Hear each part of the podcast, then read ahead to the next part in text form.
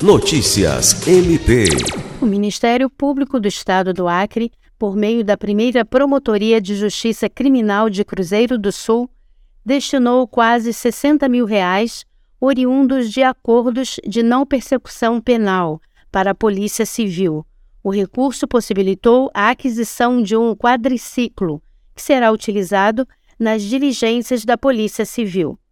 Previsto no Código do Processo Penal, o acordo é uma alternativa para soluções de conflito na área penal, que permite ao promotor de justiça estabelecer sanções que antecedem o processo, como meio de resolução do problema, quando se trata de crimes de médio potencial ofensivo.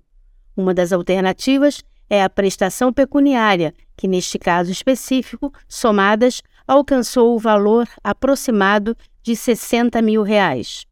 Lucimar Gomes, para a Agência de Notícias do Ministério Público do Estado do Acre.